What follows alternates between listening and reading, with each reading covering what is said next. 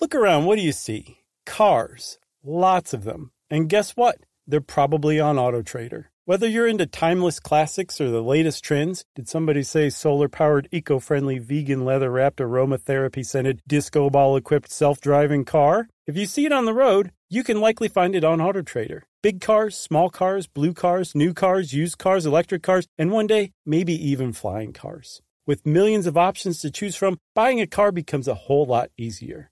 See it, find it, Auto Trader. Something that makes me crazy is when people say, Well, I had this career before, but it was a waste. And that's where the perspective shift comes that it's not a waste, that everything you've done has built you to where you are now.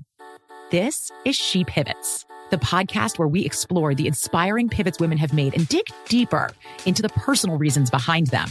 Join me, Emily Tish Sussman, every Wednesday on She Pivots. Listen to She Pivots on the iHeartRadio app, Apple Podcasts, or wherever you get your podcasts. Hey, everybody. Happy Saturday. Good morning. I hope you've had your breakfast cereal, and I hope you have had your cartoons, and I hope you're ready to learn about free speech. You hear that being thrown around a lot these days free speech, free speech. But free speech uh, actually means something specific. It's not just you can say anything you want, anytime you want, and without any repercussions at all. That's not free speech. We're here to tell you what it really is in the episode from February 28th, 2017 How Free Speech Works. Welcome to Stuff You Should Know, a production of iHeartRadio.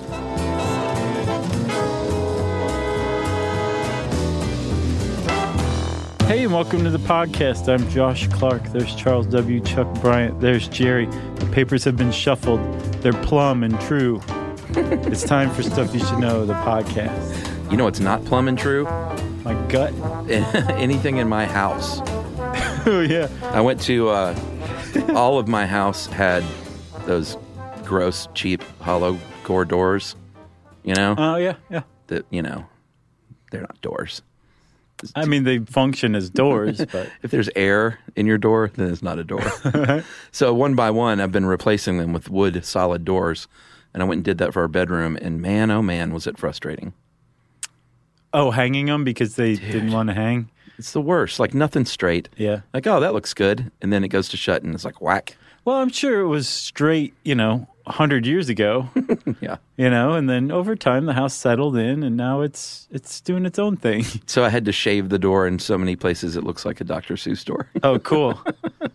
you should plant one of those weird Dr. Seuss palm trees in your yard to really complete it. it's called marijuana.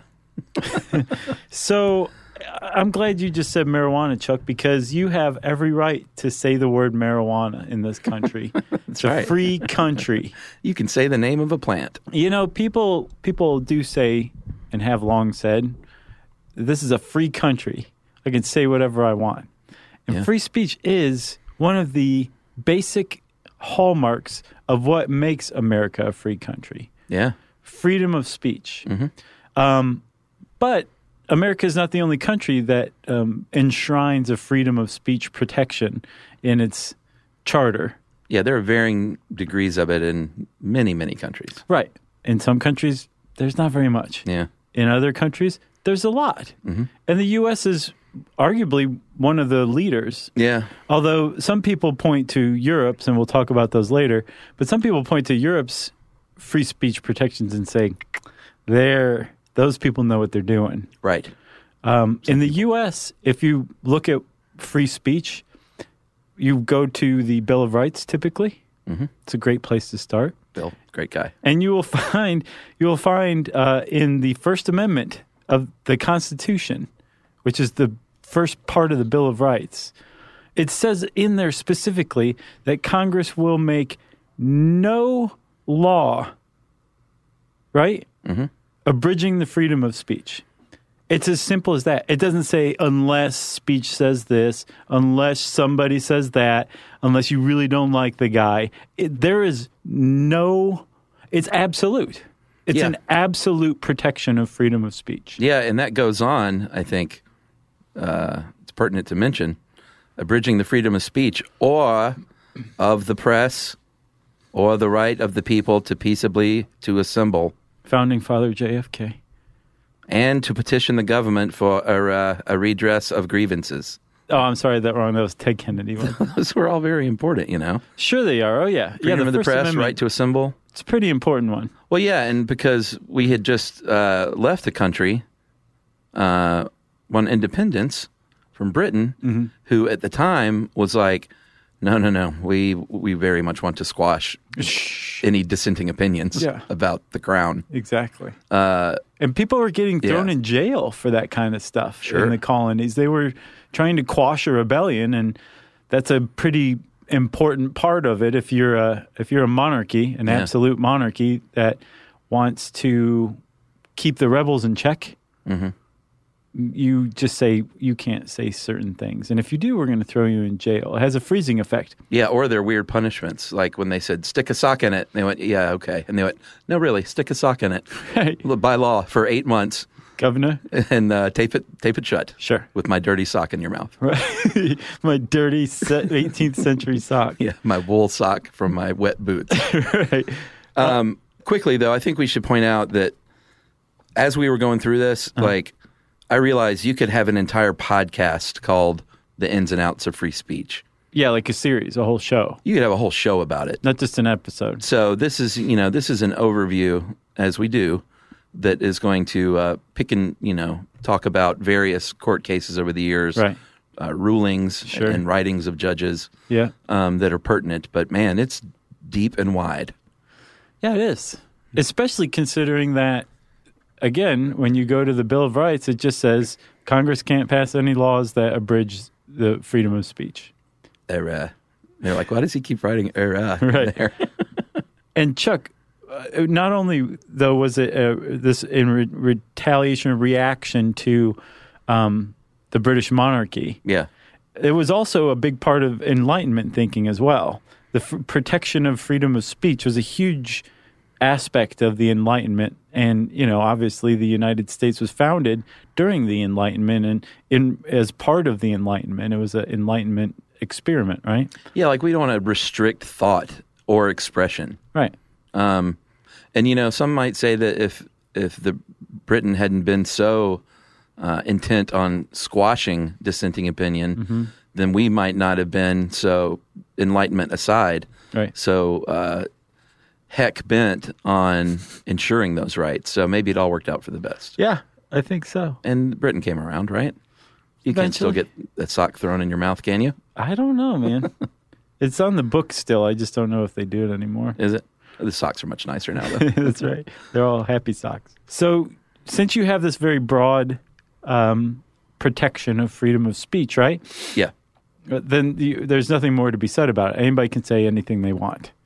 not tr- quite true. It isn't true. Yeah. Because we have three branches of government here in the uh, U.S. We do? yeah, it turns out I thought that was just one.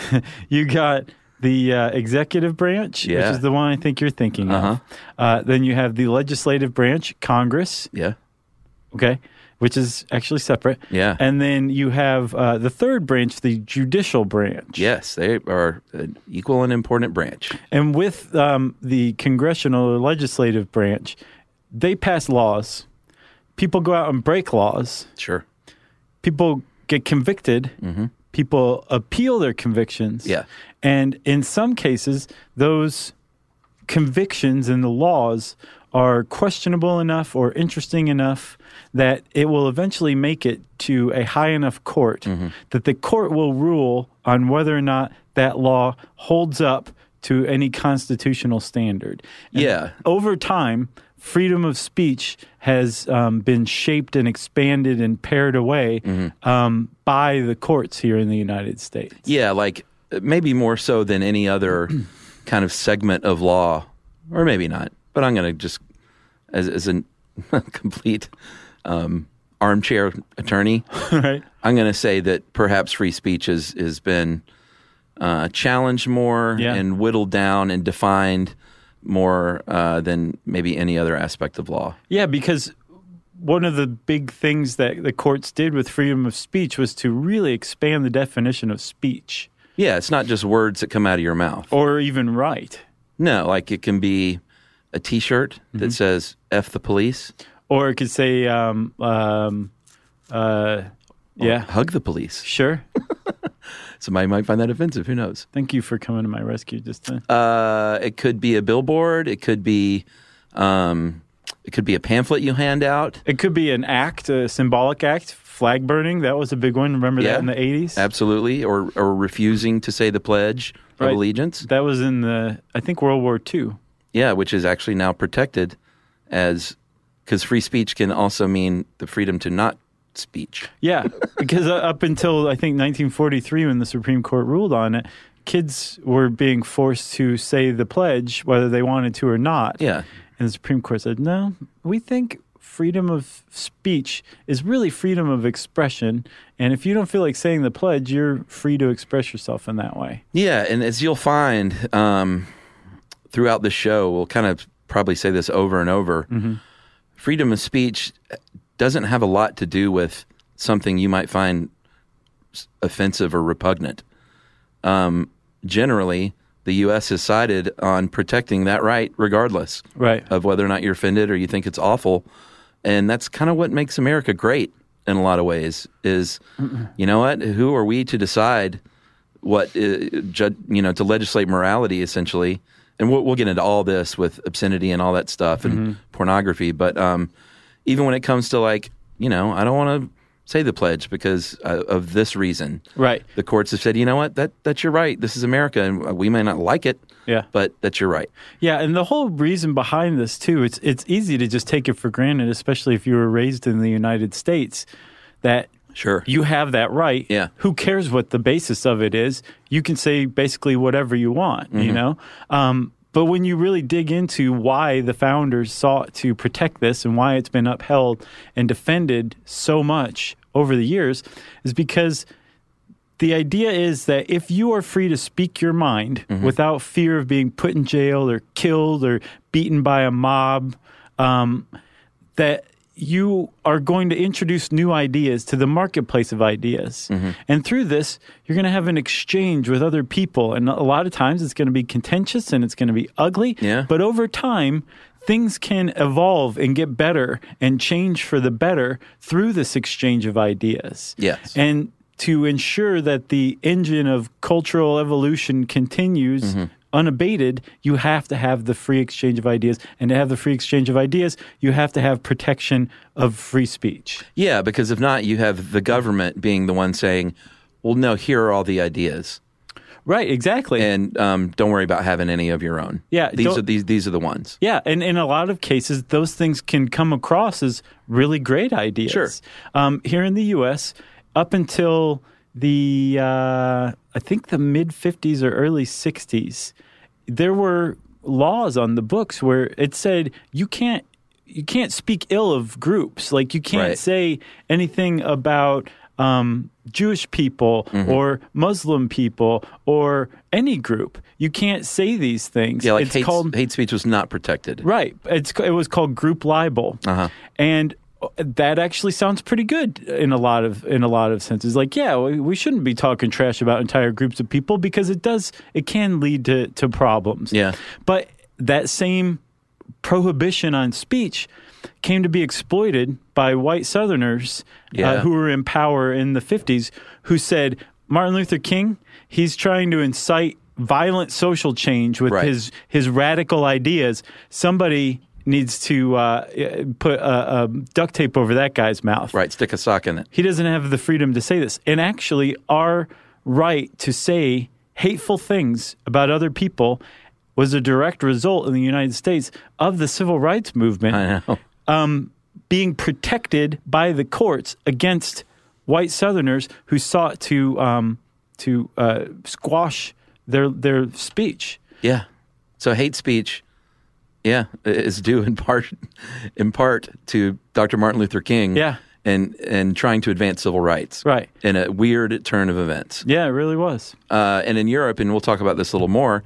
Um, like you said, some people say they have nailed it. They uh, don't protect hate speech, and you can't be a, a you can't deny the Holocaust publicly, and you can't um, s- say you know Jewish people you know X Y Z or this group of people are like this. Right. Some people say that's you know that's kind of right on the money. uh, we have taken a different tack here in the U.S. Right, and Europe does that because they have a pretty recent example of what can happen if Sure. you do have freedom of speech, and that a, a totalitarian government Mm-hmm. can hijack that freedom of speech and use it as propaganda to Yeah. incite hatred amongst an entire population Yeah, um, or even as uh, as um, this this one author put it, to prepare them for extermination. Yeah. just basically saying like, hey, everybody, get those guys. They're the reasons you don't have jobs. Mm-hmm. They're the rapists. They're the people who are who are going to kill you and steal your your family's uh, wealth and well being. Yeah. Mm-hmm. So get rid of them. Turn on them. And that's the whole point of, of saying nobody can in, in, incite hatred through speech in the, it's these European democracies yeah, um, because the state has done it before. yeah. And we all see what happened there. All right. Should we take a break? I feel like that's a good intro. Sure. Broad, all encompassing, passionate. All encompassingly. All right. Well, we'll come back here in a minute and get down to the nitty gritty of some of these court cases. okay. Learning stuff with Joshua and Charles. Stuff you should know. Something that makes me crazy is when people say, Well, I had this career before, but it was a waste. And that's where the perspective shift comes that it's not a waste, that everything you've done has built you to where you are now. This is She Pivots, the podcast where we explore the inspiring pivots women have made and dig deeper into the personal reasons behind them. Join me, Emily Tish Sussman, every Wednesday on She Pivots as I sit down with inspiring women like Misty Copeland, Brooke Shields, Vanessa Hudgens, and so many more. We dive into how these women made their pivot and their mindset shifts that happened as a result. It's a podcast about women, their stories, and how their pivot became their success. Listen to She Pivots on the iHeartRadio app, Apple Podcasts, or wherever you get your podcasts.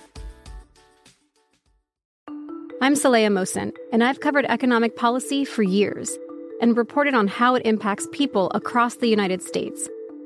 In 2016, I saw how voters were leaning towards Trump and how so many Americans felt misunderstood by Washington. So I started The Big Take DC. We dig into how money, politics, and power shape government and the consequences for voters. It's an election year, so there's a lot of focus on the voters that TikTok is reaching. The initial reaction is like, oh, things are looking so resilient. I don't want to be too pessimistic, but I just don't see the political will down in Washington right now to, to change their tune. I think the American electorate has been signaling that it expects a rematch of the 2020 election. These are unprecedented times. With new episodes every Thursday, you can listen to the Big Take DC on the iHeartRadio app, Apple Podcasts, or wherever you get your podcasts.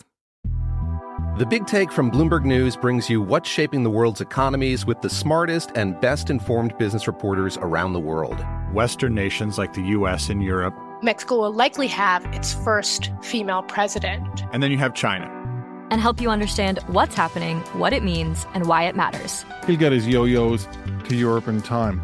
But the longer this drags on, the more worry he's getting. They knew that they needed to do this as fast as they possibly could to get a drug on the market as fast as they could. I'm David Gura. I'm Sarah Holder. I'm Saleya Mosin. We cover the stories behind what's moving money and markets. Basically, everyone was expecting, if not a calamity, certainly a recession. But the problem is that that paperwork, as our reporting showed, is fake. Someone who's covering the market, I'm often very worried about an imminent collapse. So I'm thinking about it quite often. Listen to The Big Take on the iHeartRadio app, Apple Podcasts, or wherever you get your podcasts. Hi, listener. I'm Carol Fisher, the host of The Girlfriends, Our Lost Sister. I'm so excited for you to hear the brand new season where we're uncovering a 35 year old mystery. But for those of you who didn't hear season one or just want to listen to it again, you can now get access to all episodes of that first season of The Girlfriends 100% ad free through the iHeart True Crime Plus subscription, which is available exclusively on Apple Podcasts. You'll also get access to every single episode of The Girlfriends, Our Lost Sister, ad free and one week early, only available to iHeart True Crime Plus subscribers. So, what are you waiting for? Head to Apple Podcasts, search for iHeart True Crime Plus, and subscribe today.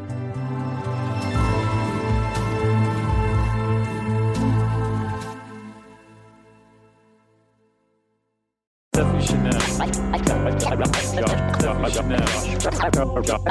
Or Charles W. Chuck Bryant. Stuff you should know. Stuff you should know. All right, friend. Um, so i- if you want to go back a little bit to Justice Oliver Wendell Holmes junior Son of Sherlock. One, one of the famous uh, justices of the United States, uh, in a lot of ways, but very specifically because everyone has sort of heard the, the old thing that um, you can't yell fire in a movie theater and say that's free speech because that will, in the case of, uh, in the 1919 case, uh, Schenck v. United States, um, Charles Schenck was arrested for distributing material basically that said, "Hey, um, don't the, the the U.S. draft military draft is BS. Um, don't do it. Fight against it." Right. Uh, and they said, "You know what? That's that's espionage, actually." And that went all the way to the Supreme Court, and they did not protect that right because, in the words of Oliver Wendell Holmes, they said, uh, "Did the words create a clear and present danger?" That they will bring about substantive evils Congress has a right to prevent. Right. And that's sort of in line. And later on in that same ruling, he was talking about yelling fire in a theater as an example. Right. Like, you know, you can't do that because that'll incite panic and people will get stomped. Right, and and in this case, this kind of set the precedent for or the tone for all free speech cases to follow. Yeah. um, it's weighing the the individual right versus the public good. Yes. Or in this case, the individual right versus um, creating some problem or evil, as he put it, that Congress has a right and an interest to prevent. Yeah, a danger to the country. Right. Um, in this case, really, what they were saying was they were suppressing criticism of a government program, Yeah. the draft. Um, and then, but Holmes was fine with that. But it, within a year, I think he saw his um, his test. You know, does it present a clear and present danger being used in a, a, a way to to squash dissent when a bunch of anarchists who are just generally advocating the overthrow of the government, um, rather than need to do this on this date at this time, um, it, they were used they were convicted under the test that Holmes created. So he took what was called the Great Dissent and actually dissented against his own former test. Yeah. And said, no, it has to present a clear and present danger. Present meaning like it's about to happen or you know the time that it's going to happen. Mm-hmm. And it's a clear danger, like this is what's going to happen Right. because this person said that. Right. So that that ultimately became the the format for um, what we'll talk about in a little bit, which is uh, inciting uh, violence. Yeah, and that's not to say that, um, like the ruling there, like you said, was about a, a clear and present danger, not necessarily the fact that Charles Schenck was against the war, because we have a long history in this country of being able to uh, be a, a wartime dissenter and talk about it and be protected. Um, during the Vietnam War, there was a man who had he went through an L.A. courthouse and he had a jacket that said, you know, "F the draft," but it was really spelled out. It's so ironic that we're censoring ourselves in this one, but We're a it's family show. It's a family show. uh, F the draft, and they, um, as you will always, almost always see here, these people are, like you said, usually arrested, convicted, and then that's when they're, well, maybe hippies. You never know. Yeah.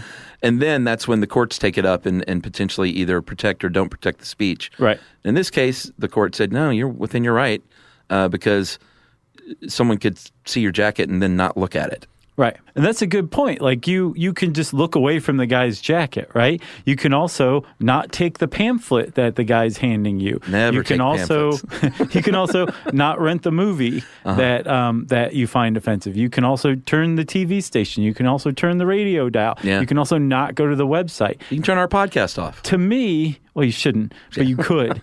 to me the alternative of not not receiving some speech that you find offensive like being able to get away from it that to me is the ultimate test for for whether speech should be restricted or not Yeah. and since you can in virtually any situation get away from speech un- except maybe skywriting we should probably really regulate skywriting pretty pretty toughly now you could look down at the ground but i guess you could yeah Yeah. so as long as you can get away from it, or more to the point, sheer, shield your children from it, Mm-hmm. I don't think it should be. I- I, I don't see any reason for it to be um, entailed. uh, for skywriting, you would have to argue in court that it is such a delight to children that they can't help but look. right. Like you would have to physically restrain them. Right. And put blinders on them. Exactly. And that's unreasonable, Your Honor. Right. You could write a curse word and then do a drawing of Barney, and that would satisfy that. Is Barney still a thing? I think Barney will always be a thing. I don't know. Uh, so over the years, there have been, like we said, a lot of court cases that have kind of whittled away and defined, not whittled away, you know, because that. Molded? Yeah. Shaped? Molded and shaped. Yeah. Uh, so Marvin, old Marv, ran an adult book business. Yeah. and he what he did was he he sent out mailers. He liked to send out a mailer, right? And um, these mailers would show up at houses where you know something my kid might read it, sure, or someone easily offended might read it, yeah, or not so easily offended might read it. Uh, and there was a mom who uh, this was her adult son. Yeah, it was a mom and her grown son who's the manager of, a, I guess, the family restaurant. And I, they, Was he childlike? maybe he was. His eyes were burning.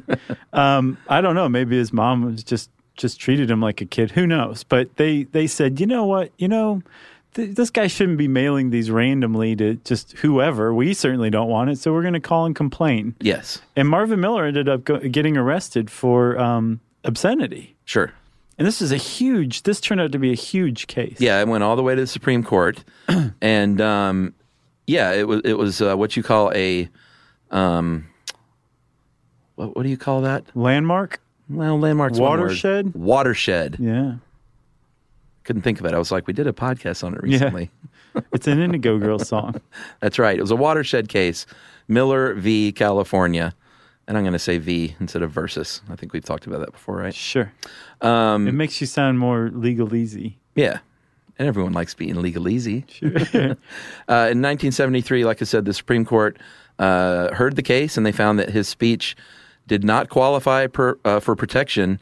Um, but here's the hitch they didn't rule on the obscenity, they ruled that, hey, y- we were protecting kids and you can't just mail this stuff to a house Right. because kids live in houses. And so it, it was inappropriate content for children. Um, and what it did as well is, is it specified a test for defining obscenity, which, boy, over the years, this has been a really tough thing. And it seems like over the years, the courts roundly don't want any part of that. No, if there's one thing too that, as far as restricting free speech goes, that drives me up the wall, it's obscenity. The court should not have anything to do with obscenity, And It sh- mostly they shouldn't don't be want ruling to. on it. Right? There's this great quote from uh, Hugo Black, who, as of this podcast, has become my favorite Supreme Court justice of all time. He said in Michigan versus State of New York, um, "I wish once more to express my this is my Hugo Black, by the way. I wish once more to express my objections to saddling this court with the irksome and inevitably unpopular and unwholesome task of finally deciding by a case by case." site by site personal judgment of the members of this court what pornography, whatever that means, is too hardcore for people to see or read. Yeah, basically, they were tired of sitting in court and looking at like pictures of bestiality at the very and, least- and r- ruling on this stuff. Right. Like, what about this one? What about this one? Well, what see, about this one? The thing is, they were looking at like pulp pulp books. Like Michigan was a guy who had a a publishing house of pulp books that showed like BDSM or lesbianism or Right. masturbation or whatever on the cover. He's like, this is well, this is actually pretty nice. right? They're like, I mean, it's a perk of the job, but we shouldn't have to do it anyway. Yeah. And so the idea that that um, the court is ruling what is obscene is and what is not is uh, it's legislating morality, like clear and just clearly it's legislating morality. Yeah. And I don't think the court has any any right to that at all. But they have. They have a long tradition of it. And over time, they've actually come to protect pornography. Yeah. Um, eh, with the exception of child pornography. Yep. Which you're not really gonna you're gonna be hard pressed to find anybody who argues for freedom of speech as far as child pornography goes. Sure. Um, and then obscenity, which is wh- which came out of this thr the three prong test to determine what's obscene came out of that Miller v. v. California case, and it says this: it says that if the average person using contemporary community standards can look at something and says that this arouses the prurient interest. Yeah. Does it meaning sexy time? Yeah, uh, that's that's prong one, and you have to satisfy all three of them. Is this patently offensive sexual content? Yeah, or patently, either one. I say patently, and I got that from uh, Mr. Burns. Oh well. I say I say patently like Mr. Burns does. Yeah, and then the final one is a big one. Uh, it's uh, whether the work taken as a whole lacks serious literary, artistic, or Mm. um, potentially uh, or political or scientific value. Right. That's that's subjective, extremely subjective. Like who who it literally says if it's artistic, right? Who who says what's art and what's not? Yeah, and very famously, uh, Justice Potter Stewart, the very very famous line when asking about uh, obscenity or pornography, said, "I know it when I see it." Right. But they, they have long said like we, we one of them said we may be trying to define the indefinable. Yeah, it is indefinable. Sure. You ask a hundred people what pornography is, and you'll get a hundred different answers. And so as a result, some courts have said, uh, yeah, this community, these jurors decided that this is ob- obscene. So people go to jail for depicting sexual acts or something like that, that some jurors in that town found um, distasteful. Yeah, And because that's- America has has long had a very puritanical hang up with sex and nudity. Right. Uh, violence, bring it on. But uh, Yeah. nude nude bodies, shame, shame. I Cover think- that up. I think that's probably my issue with it too. Is we're super like we'll expose kids to violence, Yeah. extreme violence at a very young age, but sexuality, hey, you wait until you're you wait until your parents are dead. Yeah. It's, it's understand done me? wonders for the therapy industry though. Sure, it's true. So uh, hold on, Chuck. There's one other thing. The other part that the other problem I have with the um, defining obscenity Yes. is that there's no national standard. The courts even said it would be impossible to come up with a national standard. Yeah. So if Miller had been tried in a community of swingers who are like into that stuff, Mm-hmm. um, he probably would have gotten off, Yeah. right? Yeah. but because he was tried in a community that decided that no this is this is obscene it was deemed obscene whereas in another community it may not have been deemed obscene that's no test Well, yeah, and that, that became a big deal at one point because they basically um, the law said that community standards are like you, you can't have a national standard because what what the someone thinks in Skokie, Illinois, is not what in Sin City, Las Vegas. Mhm. They have an entirely different definition of obscenity and pornography. right You know, yeah and they're right. yeah i guess they are right which is which is why i you i to me it's one or the other either get rid of anything that could possibly be considered obscene Yeah, or you allow it all so obscenity it's obscene. it is Well, we'll get more into obscenity too, but um, there are a lot of other facets of free speech that you might not really think about. Uh, in 2013, there was a case, uh, Bland v. Roberts, yeah where uh, there were these two dudes um, that worked for a sheriff department. And, you know, sheriffs are elected. And they were running for office, and they were fired for commenting and liking um, on an opponent's Facebook page yeah which you know this gets into in the digital age and the internet age a whole different slew of questions to be answered and they appealed that case and Mm-hmm. then and won actually Yeah, Bland v. Roberts.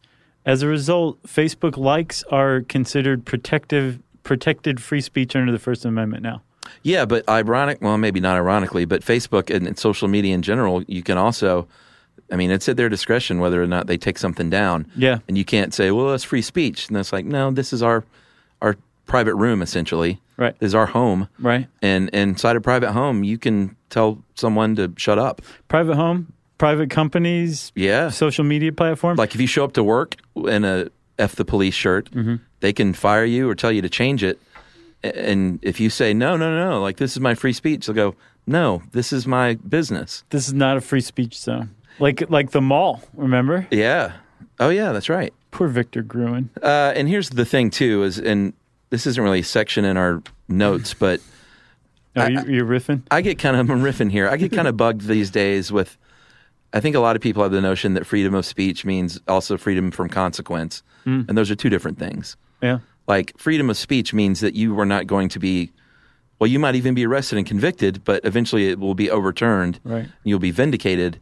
But if a a business or a comedian or a TV show does something that people find offensive or a provocateur YouTube yeah, and someone wants to picket them and shut them down or boycott them, and they cry free speech, it's like you know, you know, Pe- you said that, you got away with it, you're not in jail.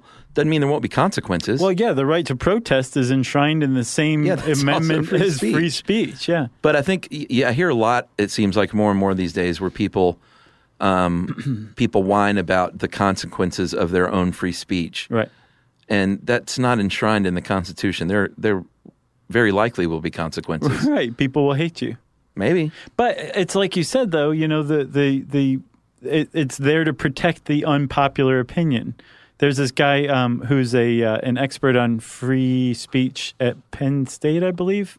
Um, he said, "We have a First Amendment to protect unpopular expression or the minority viewpoint because we don't need a constitution to protect the major- what the majority thinks. Yeah. The majority takes care of itself. That's a good point. It's the people who everybody else hates and what they have to say um, that is protected by the Constitution. Yeah, and uh, Harvard law professor Noah Feldman, in a very un-Harvard law-like way, said, uh, "If your feelings are hurt, then that's your problem."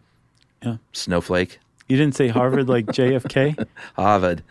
He didn't say snowflake. I was kidding. No, but he, he what he was pointing out was basically the sentiment behind free speech in the United States that as long as you are not physically harming somebody, you like emotional harm is w- whatever. We're not Yeah. even gonna. It's not even gonna register. Well, although that one article you sent, that op-ed, there there was the guy that argued that emotional harm was worse than physical harm Right. and had a longer lasting impact.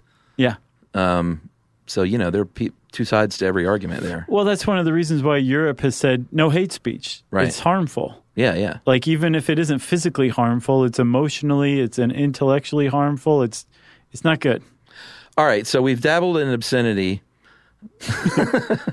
uh, one of the oth- and we'll talk a little bit more about it, but one of the other things that um, you can you can have insulting speech, but th- there's something called fighting words Right. um, that is not protected, and it's can be difficult to determine. And again, over the years, the courts have tried to do so. Uh, but in 1969, there was kind of a landmark case, uh, Brandenburg v. Ohio, where Clarence Brandenburg uh, was at a Klan rally in Ohio and said, "We are we're not a revengeant organization, but if our president, our Congress, our Supreme Court continues to suppress the white Caucasian race, please, it's possible that there might have to be some revengeance taken." So they should have jailed him for grammar. Right. Revengeance is of course not a real word. And make and neither is revengeant. Although I think it's in a video game now. Someone said. No. Yeah, uh, Revengeance two. I What? don't, I don't think it's called that. yeah, Revengeance Two, col- or uh, parentheses S I C. Right. What does that stand for again? Uh sick. I can't remember. Like, that's so sick. They got it wrong. Right. I don't I don't know. I can't remember now. I think we would know this. Yeah, somebody else send it in. People tend to write it after the stuff we write. We don't usually use it ourselves. Yeah, it's funny though. I have this thing, you know, just the weird, quirky things that everyone sort of does in their head Mhm. in life. Whenever I see SIC written in an article, I always try and think of what word either they got wrong or were replacing in the article, you know, to make make more sense. Well, no, they they use it to because Well, you, if it's a misspelling or if it's Right. not a word, It's basically the writer or the editor saying, "This guy got it wrong, not me." Yeah, yeah, but or, or am I thinking of a different? one? Was it what is it when they Um, That's just when they put it in brackets and they put like there or something like that. Oh, 'Cause okay. The person left it out. Sick also goes in brackets, but it's basically saying, I'm aware that this is misspelled. Yeah, I knew what preserved sick it was. to, to show what a dummy this guy is. I think I do it in both cases. like if it's a made up word, I'll try and think of what like they meant, or like the other one where there's just a parentheses and they just basically add something to make it more sense. Right. I try and think of like what did they say to begin with. It's a weird thing. No, I know what you mean. But I, in my head right now, I have for your eyes only. Oh, I thought it you were won't go gonna say away. you're trying to figure out what I'm thinking. The brain, the Sick. brain does some terrible stuff. I have that in my head now too because you came in singing it. For your eyes only. Why? Do-do. It doesn't make any sense. I, I It's it an earworm. doesn't. I haven't heard the song in decades. A week long earworm from a song you haven't heard in decades. Yeah. Was it in a dream? I don't think so. You dreaming about Sheena Easton again? That was a good movie though. Uh, it wasn't That was bad. a Connery one, wasn't it? No, no, that was uh, Roger Moore. Are you sure? Yeah. You sure? Mm-hmm. That I was think it 80s. was Sean Connery's last one. No. All right. I may be right here. Go to the map for that one. All right. um, all right. Getting back to Brandenburg, uh, the the clan uh, member who who didn't know how to talk right. Um, he didn't talk good. He was arrested for advocating violence, and he won. Uh, Supreme Court decided in his favor, and thus began the history, the long history of the the United States saying, you know what, if the Klan wants to have a rally out in the public town square and they apply for their permit, Yeah. you got to let them do it. But again, that actually that the Klan's hate speech being protected was lumped together and came out of the civil rights movement's freedom of speech being protected as well. Yeah. because they were like, "Well, hey, man, Stokely Carmichael says that you know we got to like take take the take control from the whiteys, rise Yeah, up yeah. and ca- take control." Like that's hate speech, and the Supreme Court says, "You know what? You're right, and that's protected." Right. So uh, so is what the Klan saying, or Illinois Nazis in Skokie. Right. Second time Skokie's made an appearance in this episode.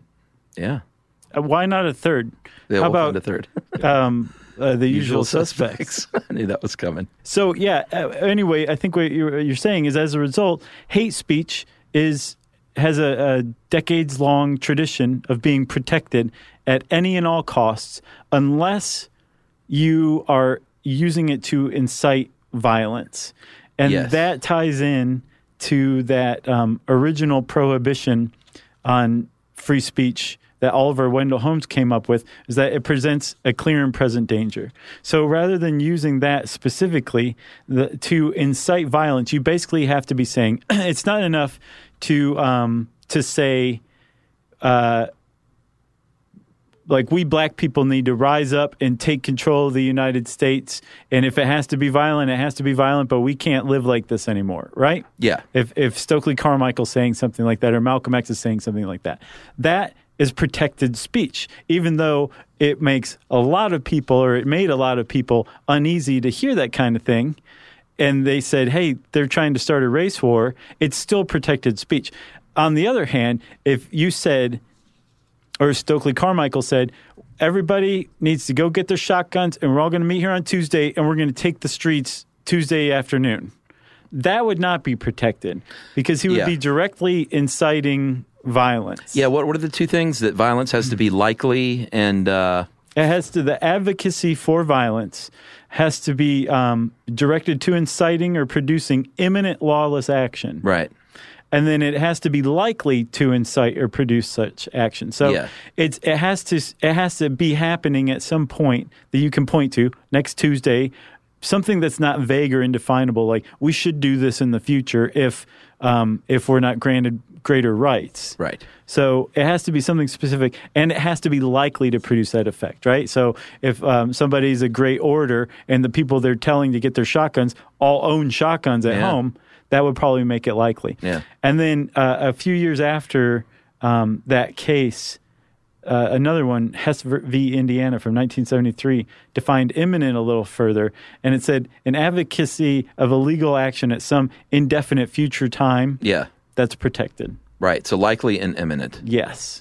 Interesting. All right. Well, let's take a likely and imminent break, and uh, we'll talk more, even more about obscenity after this. Learning stuff with Joshua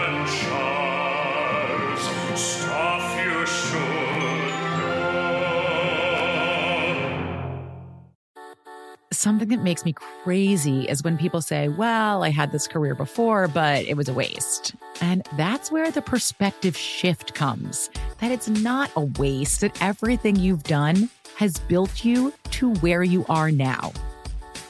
This is She Pivots, the podcast where we explore the inspiring pivots women have made and dig deeper into the personal reasons behind them. Join me, Emily Tish Sussman, every Wednesday on She Pivots as I sit down with inspiring women like Misty Copeland, Brooke Shields, Vanessa Hudgens, and so many more. We dive into how these women made their pivot and their mindset shifts that happened as a result. It's a podcast about women, their stories, and how their pivot became their success. Listen to She Pivots on the iHeartRadio app, Apple Podcasts, or wherever you get your podcasts. I'm Saleya Mosin, and I've covered economic policy for years and reported on how it impacts people across the United States. In 2016, I saw how voters were leaning towards Trump and how so many Americans felt misunderstood by Washington. So I started the Big Take DC. We dig into how money, politics, and power shape government and the consequences for voters. It's an election year, so there's a lot of focus on the voters that TikTok is reaching. The initial reaction is like, oh, things are looking so resilient. I don't want to be too pessimistic, but I just don't see the political will down in Washington right now to, to change their tune. I think the American electorate has been signaling that it expects a rematch of the 2020 election. These are unprecedented times. With new episodes every Thursday, you can listen to the Big Take DC on the iHeartRadio app, Apple Podcasts, or wherever you get your podcasts. The Big Take from Bloomberg News brings you what's shaping the world's economies with the smartest and best informed business reporters around the world. Western nations like the US and Europe. Mexico will likely have its first female president. And then you have China. And help you understand what's happening, what it means, and why it matters. He'll get his yo yo's to Europe in time. But the longer this drags on, the more worry he's getting. They knew that they needed to do this as fast as they possibly could to get a drug on the market as fast as they could. I'm David Gura. I'm Sarah Holder. I'm Saleya Mosin. We cover the stories behind what's moving money and markets. Basically, everyone was expecting, if not a calamity, certainly a recession. But the problem is that that paperwork, as our reporting showed, is fake. As someone who's covering the market, I'm often very worried about an imminent collapse. So I'm thinking about it quite often. Listen to the big take on the iHeartRadio app, Apple Podcasts, or wherever you get your podcasts. Every family has skeletons in their closet. Mine certainly does. Ones that go back a hundred years and reach thousands of miles back to our hometown in Sicily. Ever since I can remember, my relatives told the story of my great great grandmother who was killed by the mafia. I'm Joe Piazza, and in my new podcast, I'm taking on a generational vendetta, visiting the scene of the crime, confronting mafia experts, tracking down Italian officials, and even consulting mediums to set the record straight on my great great grandmother's mysterious disappearance. And in between the fact finding missions, I'll be drinking a lot of wine and eating all of the pasta. Come to Italy with me to solve this 100 year old murder mystery. Listen to The Sicilian Inheritance on the iHeartRadio app, Apple Podcasts, or wherever you get your podcasts. Stuff you should know. Stuff you should know. Charles W. Chuck Bryant. Stuff you should know. Stuff you should know. All right. So, did you see the movie Carnal Knowledge? I didn't. I thought um, for some reason my I, I was like, body heat's not that old. That's what I thought the movie was. Wasn't that a sexy one? Body Heat was quite sexy. I never saw that one. Very good movie. Was it Kathleen Turner? Kathleen Turner. That is correct. Okay. Uh, star one Like of my- Romancing the Stone, Kathleen Turner, or Friends, Kathleen Turner? Romancing the Stones, Kathleen Turner. It doesn't matter either way. She's a delight. Body Heat, Kathleen Turner. Even Never better. saw it. It's good. Very steamy. That was Um, Brian De Palma, right? Oh, I think so. Yeah, I think so too. She's also the star of one of my favorite all-time movies, which is The War of the Roses. Man, that is a great movie. I can watch that movie a thousand times and Yeah. not get sick of it. That's a good one.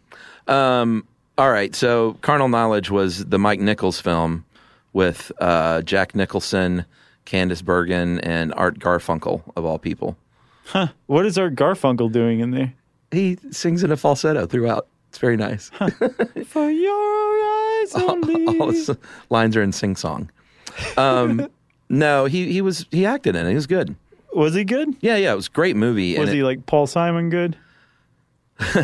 Well, he's acted too. I know. Here and there. Uh, Really good movie, though. I mean, like I said, it was Mike Nichols. It was not like porn. Right. But it was just a very frank movie about sex and relationships. Um, like Nicholson plays sort of a, you know, what you would think kind of a, a, a womanizer, and Art Garfunkel's a little more uh, tender and um, not as big of a womanizer. Okay. trying to decide how to put all this. Tender. And it kind of just follows them in three points of their life, uh, from like college to middle age, and their sexual exploits. Huh. But Sounds- anyway, it sounds kind of boring. Just really good movie. Is it? Yeah, and very famously in 1974, I think it might have started in 73, Mhm. and right here in Albany, Georgia, there was a theater manager that was arrested for showing that movie in his theater. Oh, is that where this case comes from? Yeah, and he was arrested and convicted of Oh, yeah. distributing obscene material. It's Jenkins v. Georgia, right? Jenkins v. Georgia was the court case, and of course, the Supreme Court ruled um, that carnal knowledge was not obscene. and I think in the ruling they said it's Mike Nichols for God's sake. right. He's like, what are you he's thinking? Precious treasure. Uh, and um, Well, they said that it basically your your opposition to it, state of Georgia, making us so proud, is that there's nudity in it. And it's yeah, about like a lot of sex. nudity. And They were like, that's not enough. That Yeah. doesn't. It's not um, patently offensive. Sexual, ex- sexually explicit material that has no artistic value. Yes. It, it fails the the Miller test, is what it's called, Yeah. or uh, it passes. No, I guess it would fail the Miller test because if you pass Uh, the Miller test, yeah. you'd be it would be obscene. Right. it's a weird way to look at it, I guess. Yeah. Uh, here in the modern age, like I said, with uh, the internet, it opened up a whole host of issues with free speech. Mhm. And uh, notably, the Child Online Protection Act, uh, COPA, Yeah, that was a big deal. very big deal. COPA was legislation that was introduced to, you know, protect kids from online smut. Right, but on the other hand, uh, freedom of speech advocates said no. They're gonna. This is the start of regulating the internet. The internet Yeah. is a free, open, wild west, and it should not be regulated. So don't try to regulate it.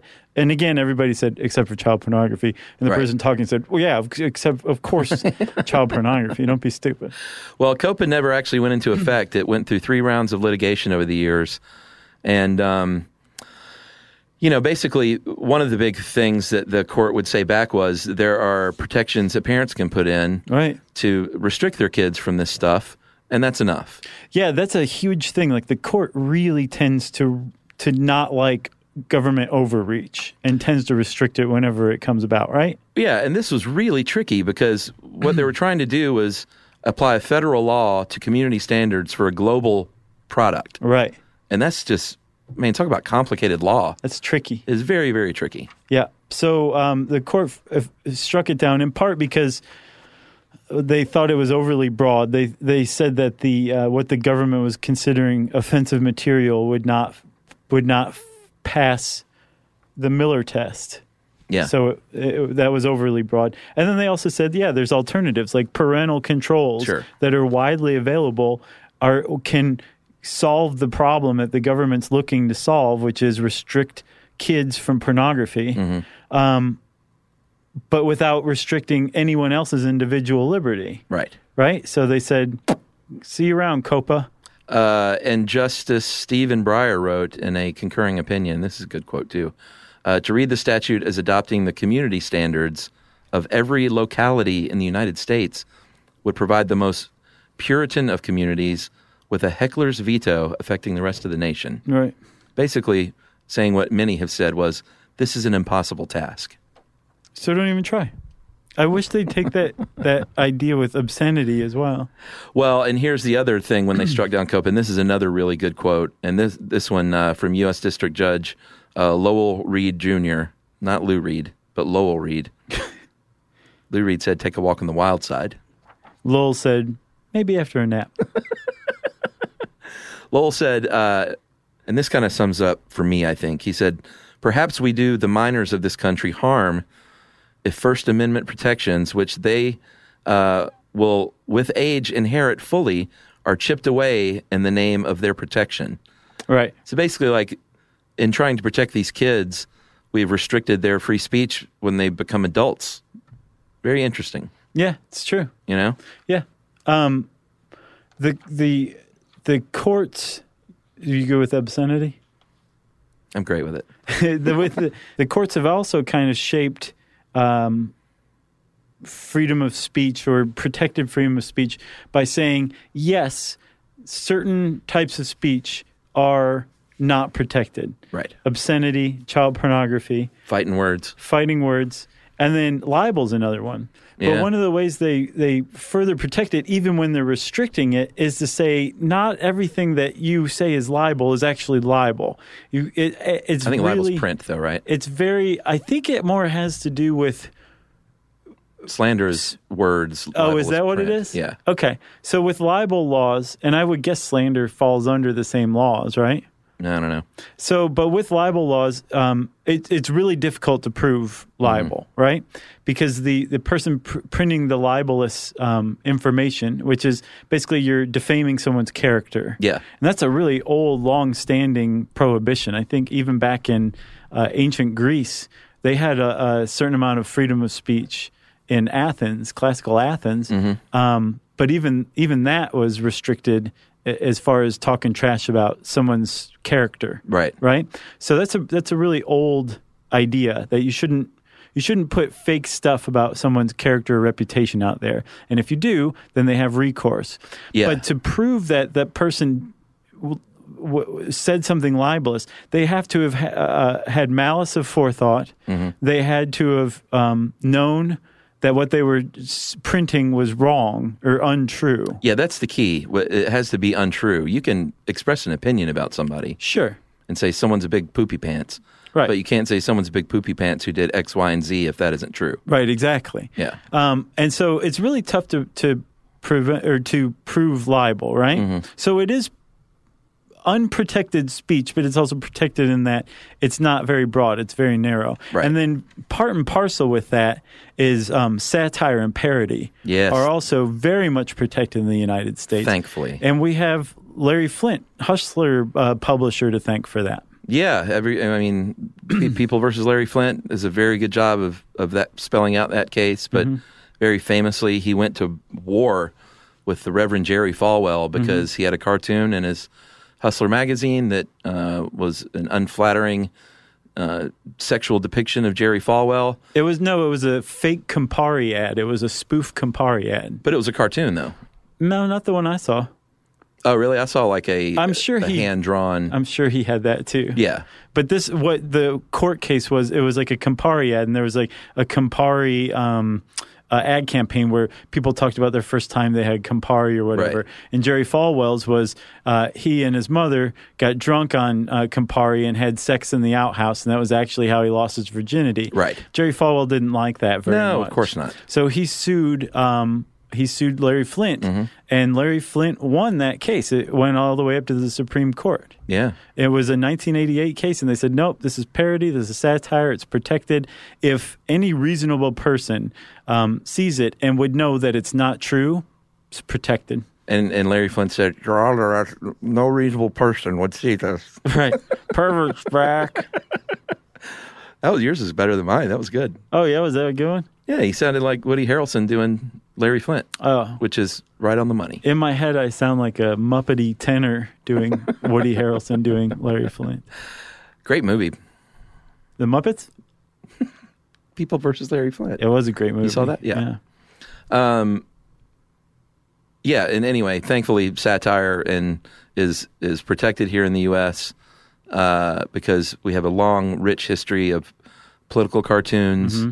and rich satire that can really make a difference. Like you see what's going on with Saturday Night Live right now. yeah. Right. it's like they've had a long, long tradition of political satire, Mm-hmm. and and most times that opening bit they do is political in nature, Yeah. uh, and then you know it's nothing new. They've been doing it forever. No, it's true. So, I don't know. I just think it's It when, when you should- start like poking at that and the Onion and you know some of the great satirical publications. That's that Mhm. goes down a bad road. Agreed. You know. Yeah. So, Chuck, one of the things that's coming up now that we're connected globally is this idea that what we talked about at the beginning the U.S. has very um, broad free speech protections, some other countries don't. There's like the, the UN Universal Declaration of Human Rights, right? Yeah. Some of that has or it has some free speech protection in it. Not everybody signed on to it, and a lot of people think there will never be any way to to protect freedom of speech worldwide. Right. Normally, up to say the 90s, that wasn't that big of an issue unless like Salman Rushdie published a book or something like that. Yeah. Um, it, because each country had its own standards, and what was said in one country typically stayed in that country, even if it was offensive to another country, right? Sure. The, the, the, the, the two didn't collide. Now that the internet's here, what's said in one country can be carried immediately to another country, Yeah. and that offense can be taken. Yeah. And this went out of um, hypotheticals and into real world well into the real world um, back in 2012 when a, a guy named uh, Nakula Baseli Nakula released a 14 minute video called The Innocence of Muslims. Do you remember that? I don't. it was extremely incendiary. If you um, were remember a, uh, a Muslim, Yeah. you were going to be offended by this because it basically said the Prophet Muhammad was a fraud. Uh-huh. Uh, it it had him as a philanderer, a womanizer, uh, I think a pedophile. Wow. It was like, and the people who were in it were scared to death because of the reaction. There were riots around the world once it was translated into Arabic and released. What did they think was going to happen? I don't I don't know. I- Like I don't I don't remember if the person was a, a provocateur on purpose. Yeah. Or if these were their real beliefs on Islam. Regardless, they were um, Egyptian American. Mm-hmm. So the video was protected, even though elsewhere in the world they were literally rioting in the streets and people were dying Yeah. because this video existed. They were so upset by it. Yeah. But in the US, TS. And as far as I know, it's still up on YouTube, right? Right. because it's protected by free speech. Well, that's a that's a great example of w- should the U.S. have f- the freedom of speech that is going to uh, cause harm in another country? Now that it, those two countries are connected via the internet, Right. there's no easy answer to that. Right. That was basically a rhetorical question at this point, but it's one that I think is going to have to be decided more and more. And what goes to the heart of it is blasphemy in this case. Yeah. Um, blasphemy specifically means insulting God or any religious or holy person or thing. Mhm. Uh, it means different things in different religions. Sure. Um, it's actually still illegal in some states in the U.S. Um, Oh, is it? I thought the last one was struck down in 2007. oh, was it? Uh, Okay. Well, but 2007. Yeah, maybe up until 2007. Um, yeah, yeah. Had laws until 2007. That's right. Again, 2007. yeah. Uh, but the last conviction for blasphemy in the U.S. was in 1928. So I Yeah. think it was, these were laws that were sort of on the books that no one did much about. Well, there was a dude, it was in Little Rock, Arkansas, and he was an anti religious atheist. This was the 1928 one? yeah, white supremacist Yeah. who um, had an office, and in the office eh, there was a sign out front. I guess it was a storefront office, and it said, um, "Evolution is true. The Bible is a lie. God is a ghost." And he got arrested and convicted for blasphemy. Yeah. So a- again, this is 1928, and there were blasphemy laws on the books until 2007. That's crazy. And it, yeah, it is. It's it's really surprising to think that the United States ever had blasphemy laws, but they were fairly recent. Yeah, and you know, when it comes to religion, like the United States protects Westboro Baptist Church, and they say you can go out and you can have uh, offensive messages on signs at military funerals if you want, Yeah. um, because this is the United States and we allow that. Yeah. And so I think that kind of brings up that one op ed you're talking about from uh, The Atlantic that, um, Free speech isn't free was the title of it. yeah, what's the, what's the guy who wrote its name? Garrett Epps wrote it. Yeah, And he makes a really great he didn't even make a case. He just kind of presented both sides. Well, and what he did was here was the quote, and I think you're right on the money with that um, with that summation because he said um, rep- repressing speech has costs, but so does allowing it.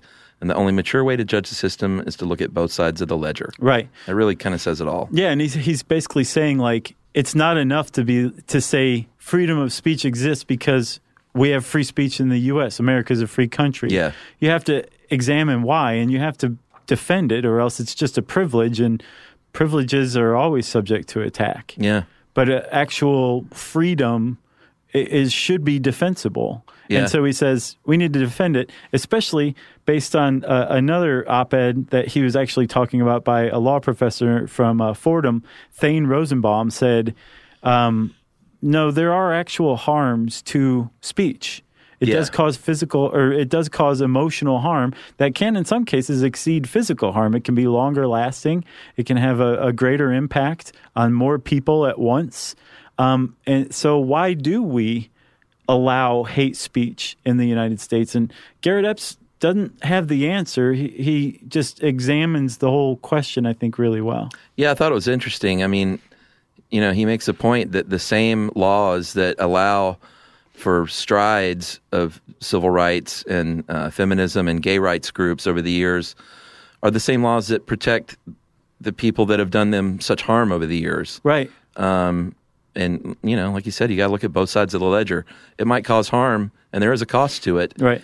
But ultimately, the, the freedom, well, in my opinion at least, outweighs those harms. So there's this guy named Jonathan Rausch who um, Garrett Epps quotes, but he, he wrote another op ed that I read. And his idea of why freedom of speech, including hate speech, is important is because he says that if you suppress speech, you're suppressing thoughts, right? So if you su- suppress hate speech, it's still going to be there. It's still going to be boiling under the surface. People Yeah. are still going to quietly, subtly trade in it, but you can't refute it.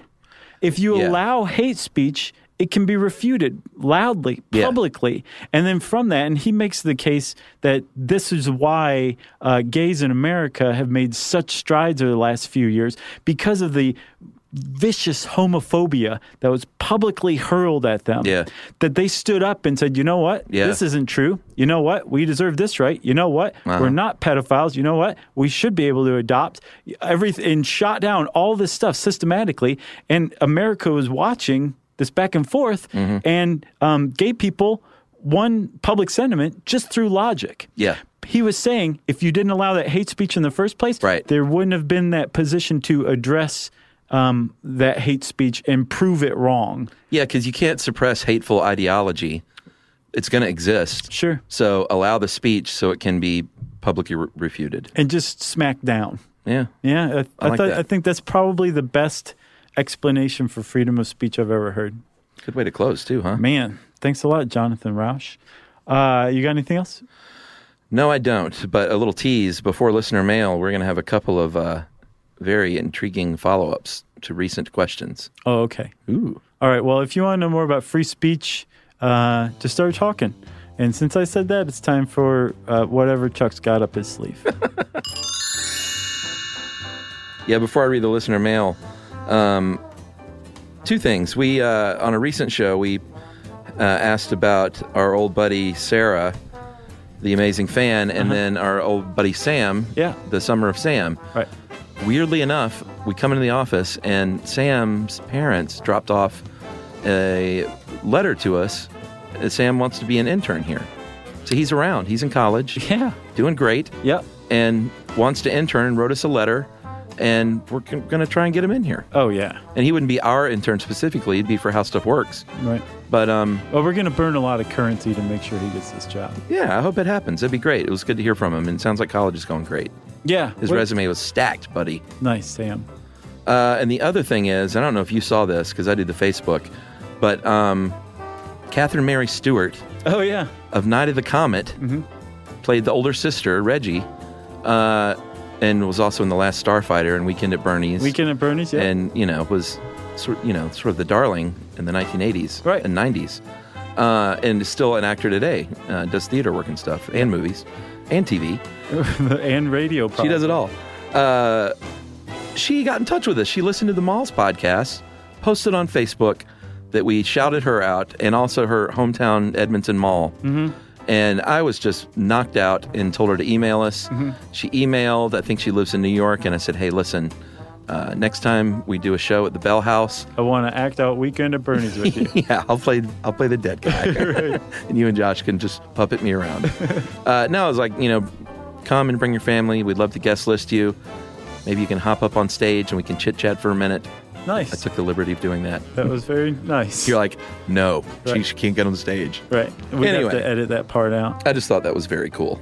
Yes, very cool. Thanks for writing in, Catherine Mary Stewart. Yes, and boy, she's found the fountain of youth. She looks exactly the same. Oh yeah. Yes. Uh, and Sam too. I'll he, bet he- he looks exactly the same. He does. He's like 20. looked like he did when he was 17. Uh, well, thanks, dudes. Oh, we haven't even done listener mail yet. Have we? No. So listener mail. Um, well, I'm just going to read it. It's called uh, "Would You Rather." I feel bad for Jerry. She's not going to know where to put the listener mail chime in. That's all right. Uh, hey guys, just fish- uh, finishing listening to Soylent, and uh, thought I had a surefire argument starter for you guys. Uh, Josh's rant about the pros and cons of cooking and sharing meals. I don't rant. Reinforced my position on the subject. I'd like to know what you think about it. Here's how you play "Would You Rather," and it's not the sexy one. Okay. Uh, you get to forego one thing that humans need to do in order to live either eating, sleeping, or breathing. You can do the thing that you choose to forego, of course, you just don't need to in order to live. And you remain neutral in terms of pleasure or discomfort caused by the lack of the necessity. So uh, you don't feel hungry, you don't feel sleepy, you don't feel asphyxiated. Seems like a cop out to me. Uh, so he wants to know what would we rather do without? Um, mine is easy. I would easily rather not breathe. Yeah, breathing. It's like a That's a bonehead, no-brainer. bonehead question. Who would want? Who would say like, "Eh, I don't want to eat? I get a lot out of breathing. I'd have trouble giving that one up. Well, Andrew said he wouldn't eat. That's the answer to that question. He said I would always forego eating because of the money it takes to feed myself Oh, and uh, the waking hours I would save. yeah. I mean, people's that's the two things with food: time and money. Yeah. Yeah. I, yeah, but you get so much pleasure out of it. Breathing, sure, it's free, but who cares? Especially if you're not going to die from not breathing. Yeah. In this situation, in this weird fantasy world of his. Uh, I say anyone who chooses, and this is uh, Andrew talking. I say anyone who chooses to forego sleep is a dummy. Sure. Because not only are you not saving on food, you have to entertain yourself for an additional five to eight hours a day. The argument there, though, is you could get more done. Sure. Sometimes I do wish that You don't have to that sleep. We didn't have to sleep. Sometimes I also enjoy sleep too. Uh, he says, plus, I could eat socially every now and then under Hmm. these terms if I wanted to. Right. Uh, but who would just take a nap if you don't feel refreshed afterward? Yeah. Well, I would. Because I love to sleep. Sure. And then the non breathers are just like deep sea diving and exploring volcanoes and stuff, I guess. oh, I didn't even think about that perk. Yeah. You just go swimming all the way to the bottom forever. Yeah. So it's clearly breathing is the answer. It's not even a subjective question at this point. No, we've proven it. Yeah. All right. Keep up the good work. That's from Andrew. Thanks, Andrew. You keep up the good work, too. Yeah. Nice. I just want to say you're a sucker for not eating, though. Yeah. Uh, if you want to try to stump us but fail at it like Andrew did, you can tweet to us at SYSK Podcast. You can join us on Facebook.com. You can, uh, or slash stuff you should know. You can send us an email to stuffpodcast at howstuffworks.com. And as always, join us at our home on the web, stuffyoushouldknow.com. Stuff You Should Know is a production of iHeartRadio. For more podcasts from iHeartRadio, visit the iHeartRadio app, Apple Podcasts, or wherever you listen to your favorite shows.